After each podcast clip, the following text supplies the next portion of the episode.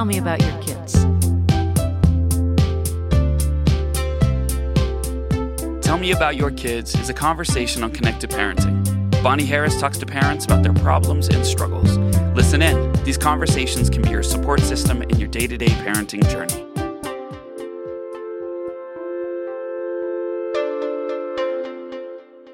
Hi, and welcome back to Tell Me About Your Kids. I'm Bonnie Harris. And this month, the month of August, I am doing a tip a week. Uh, today's tip is going to be focused on the first principle of connective parenting, which is really deeply understanding that all children want to be successful. Now, I know that sounds, well, of course, yeah, okay, so what? But I'm talking about all the time. I'm talking about when they're throwing things and swearing at you and doing everything that you hate.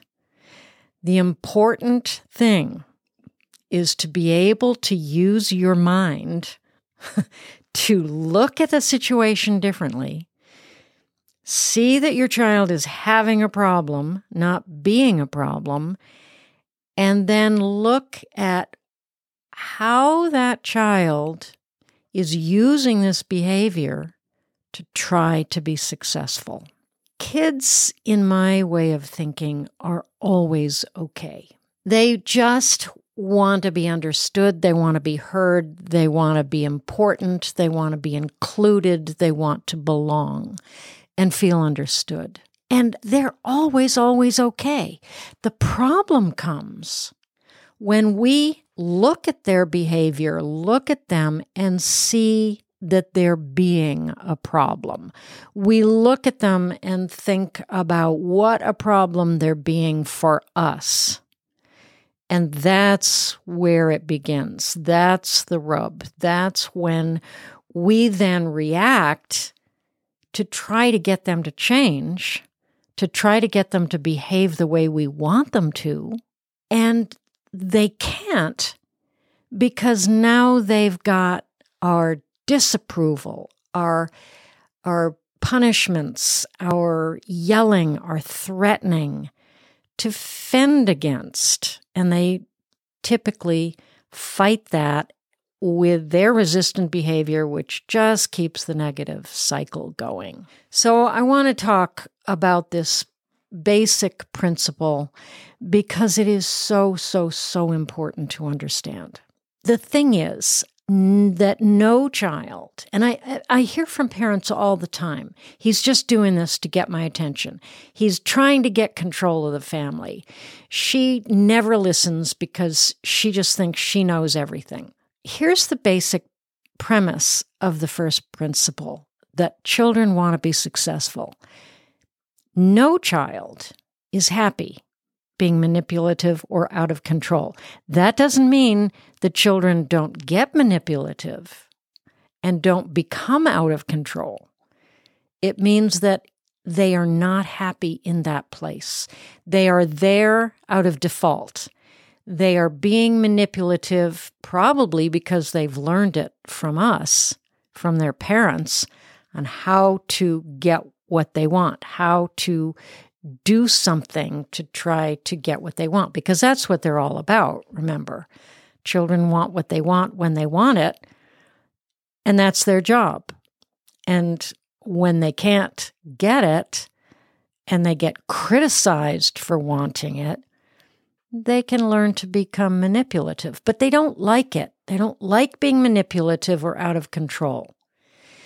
So, success in this context of this principle, all children want to be successful, is defined as a sense of personal rightness and accomplishment in one's developing ability to express needs and have them met, of being in balance or alignment with oneself and one's world, to be in a state of regulation or stability. A successful child feels confident in himself and emotionally secure. His behavior is appropriate, this is important, to his temperament and his stage of development. That means his behavior could be annoying as hell. But if it's age appropriate and temperament appropriate, that's the behavior that tells you he's doing just fine. This definition of success has nothing to do with, you know, being successful in the world, money, owning things. It's not nothing about that. So at the core of raising a successful child must be a basic trust in the individual and the developmental process. It requires parents to step back and watch, to understand and trust the child's motives, and to learn who he is and what he's capable of before stepping in to correct behavior. When a parent sees a child's will as manipulative, or disobedient and stubborn, fears take over, and then reactions happen all over the place because we're so afraid that they're never going to learn or that they're going to be this way or that way when they get older. And then the child's integrity must fend off these angry reactions, and the fending off is usually perceived as misbehavior but the misbehavior is the child's attempt at being successful and in balance, right? So when you see misbehavior, it tells you that this is the only option the child has right now in her attempt at being successful. So if a child is screaming at you, I hate you, that means, first of all, she's feeling, I don't know what, unloved, unaccepted, misunderstood, powerless. She's feeling something in that emotional state that is meeting with something that's happening in the outside world and her behavior comes out as inappropriate, right? She's screaming, I hate you. You never tell me I can have what, what I want. I never get what I want. So it's up to us, instead of trying to explain, what are you talking about? I gave you a new thing yesterday. What do you expect from me? That's that's adult rational thinking it's important to interpret that behavior, understand that she's trying to tell you something. She's trying to get something across to you. And it doesn't have anything to do with that, whatever it is she's asking you for, and you're saying no. She's trying to get your understanding of where she's coming from. She's trying to get you to see that there's absolutely nothing wrong with her because she wants it. But the tone in your voice is probably giving her the message that there is something wrong with her. So she's got to fight that. And she's got to say something that she knows is going to push your button, like, I hate you. You're the worst mom in the world. And that then is going to set you off, which then sets her off again. You see how we get into that cycle and it spins and spins, and then we're in a power struggle. And when that happens, we're always going to fight to the death because we want our child to understand that she is wrong. She is being bad. She is her yelling at you like that is wrong and bad. And so you keep up with the power struggle, you keep with your rational reasoning ideas that she shouldn't feel this way because you did something wonderful for her just this morning. And why doesn't she appreciate that? That isn't even in her scope of language. She's trying to tell you not to talk to her like that, not to have that tone. And so, what we end up doing in a power struggle, my definition of a power struggle is two children the same age out to win. What happens in that power struggle is that you keep it going, expecting your child to suddenly stop and say, Oh, I get it, mom. Okay. All right. Now I understand. I'm sorry. I'll stop yelling now. really, that's that's at the bottom of our expectations. That's why we try to explain and reason because we want our child to see it our way. But in fact, what your child needs and the only direction on which she's going to be successful is when you can see what it is she means. And what that means is you being the grown up first. You can't expect your child to step out of the power cycle and be the grown up first. That's your job. When you find yourself in that power struggle, see if you can tell yourself, my child is trying to tell me something. It's not what it sounds like something that's going to get you to stop and step out of that struggle. When children feel under attack from our negative judgments and criticisms, they're left with no choice but to engage in counterattack. If the perceived enemy remains invested in hostility, the power struggle, it's the rare child who can back off and change his behavior. Most adults and certainly children think that withdrawing from the attack leaves them too vulnerable. So we all persist in that fight to the finish. Defensive reactions appear to be the only chance of surviving the onslaught of criticisms and blame. So now pay attention here. We do a good job teaching our children strategic maneuvers to get what they want in the power struggles we engage in. But if you behave like a grown up, you will be the first to leave the battlefield, right? When you are willing to step down and say, let's just take a break here. I didn't mean what I said. I'm upset right now. I need a break. Let's come back to this later. That's stepping out of the power struggle, right? But it's only if you can see that no matter how awful her behavior is, it's still her attempt to be successful. She's trying to get you to respect her and respect her wishes.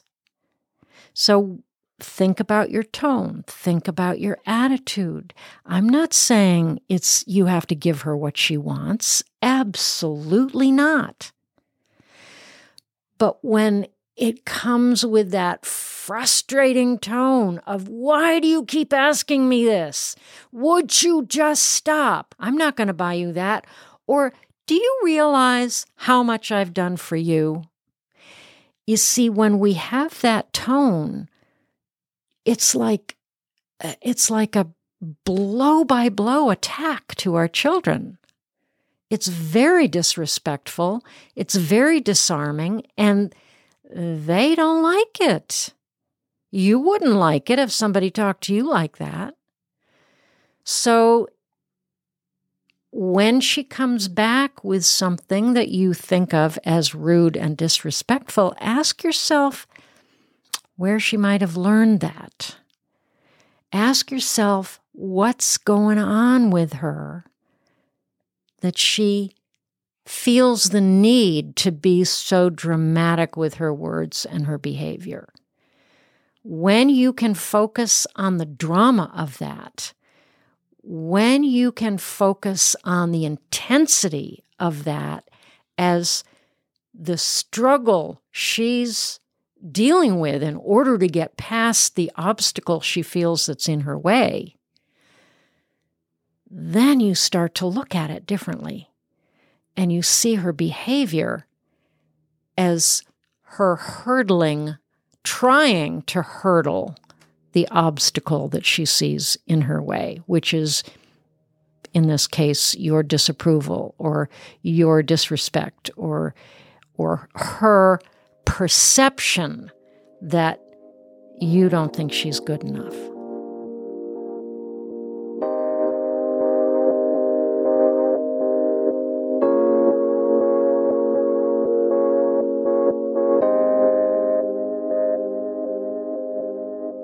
I remember a long time ago when my daughter was very little. She had just mastered walking, actually.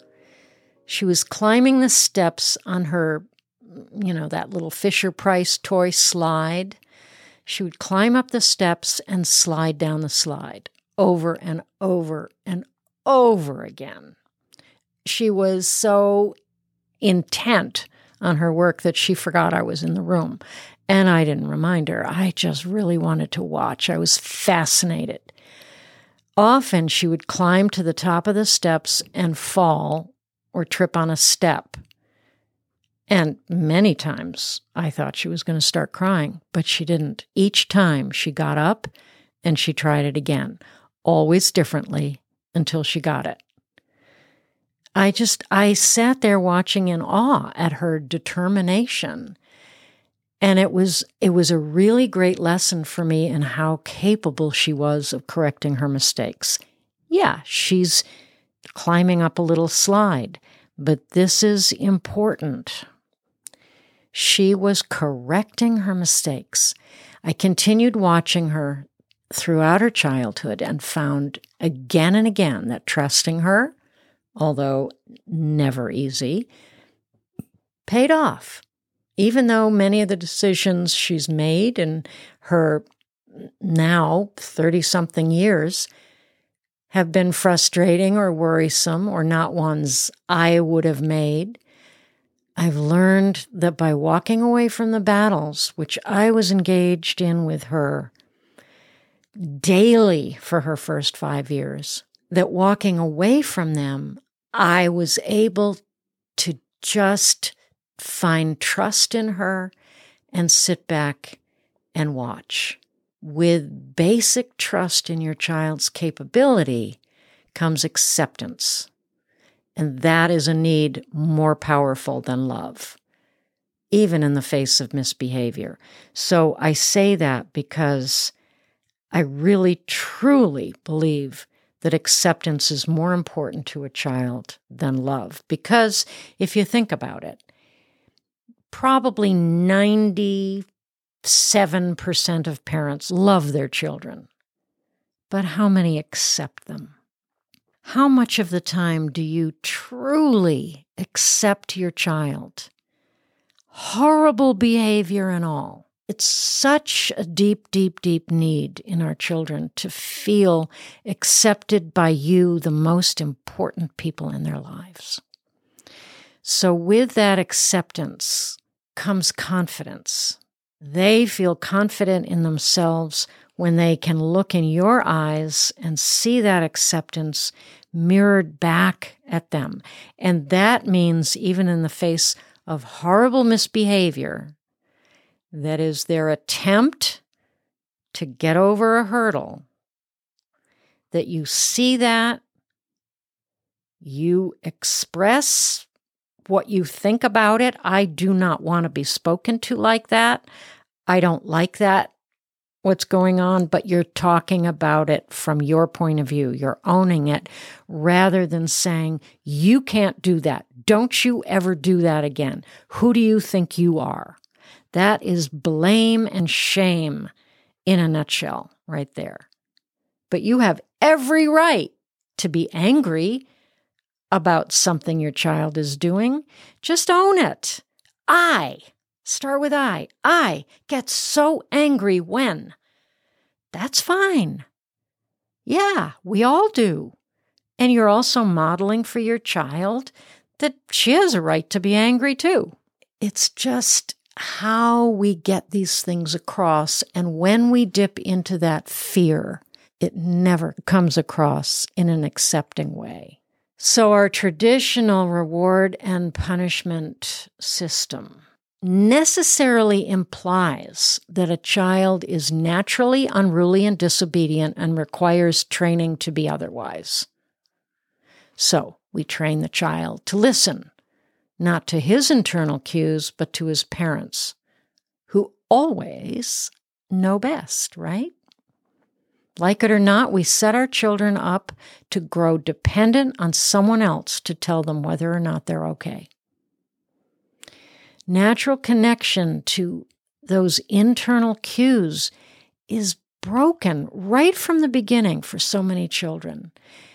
That sets the internal balance off, and the child is thrown off track and thus misbehaves in their attempt to be successful. The parent reacts punitively to the misbehavior, and families become entrenched in that vicious cycle. So, punishments and rewards, opposite side of the same coin, train the child to behave the way the parent wants and society expects. Yeah, well, you could say, isn't that my job? But what's happening is that we're disregarding what the child needs usually out of ignorance, not malice. But we try to get the child to do what we want for his own good. yeah, that's what we do. We get to the ends of our rope, we're drained, we're exhausted, we're tired, we're we're frustrated, we're angry. We have a lot of resentment towards so many things in our lives. And we just dig in our heels and teach our children how to dig in theirs. So we've got to really just stop, take care of ourselves, take care of yourself, do what you need to do to get your cup filled, to get some resources back, you know, and that's anything from yoga class to therapy do your work. When you do your work, you'll come to this parenting job, the hardest job on the planet, more resourced, more able to stop and connect. But when you find yourself in that place, when you find yourself so frustrated and angry with your child, eh, not in the moment, you can't do it in the moment, you're caught. But as soon as it's over, as soon as you can, as soon as you settle down,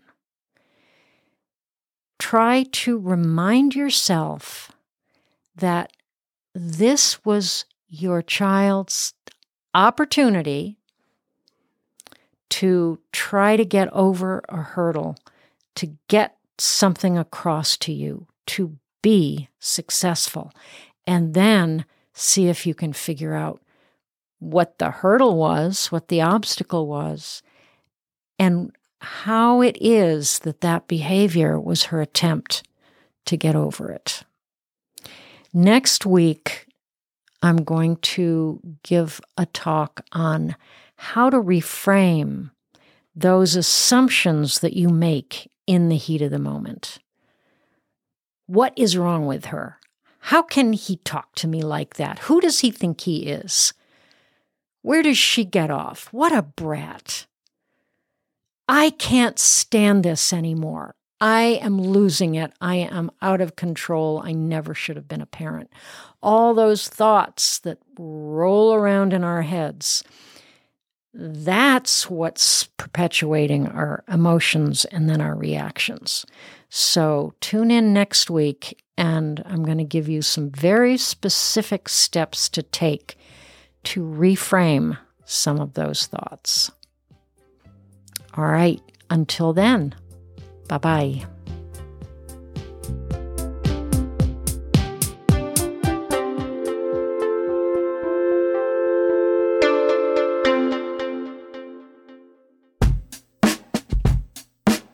Thanks for listening. I'm Bonnie Harris.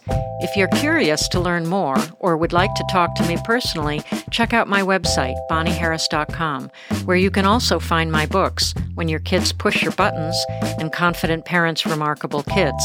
There are also links in the liner notes. And please subscribe to Tell Me About Your Kids on Spotify, Apple Podcasts, or wherever you listen to podcasts. Tell Me About Your Kids is produced and scored by Echo Finch.